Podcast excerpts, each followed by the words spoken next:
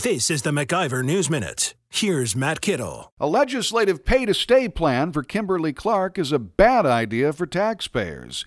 Just ask some of the employees at the multinational's Fox Valley plant.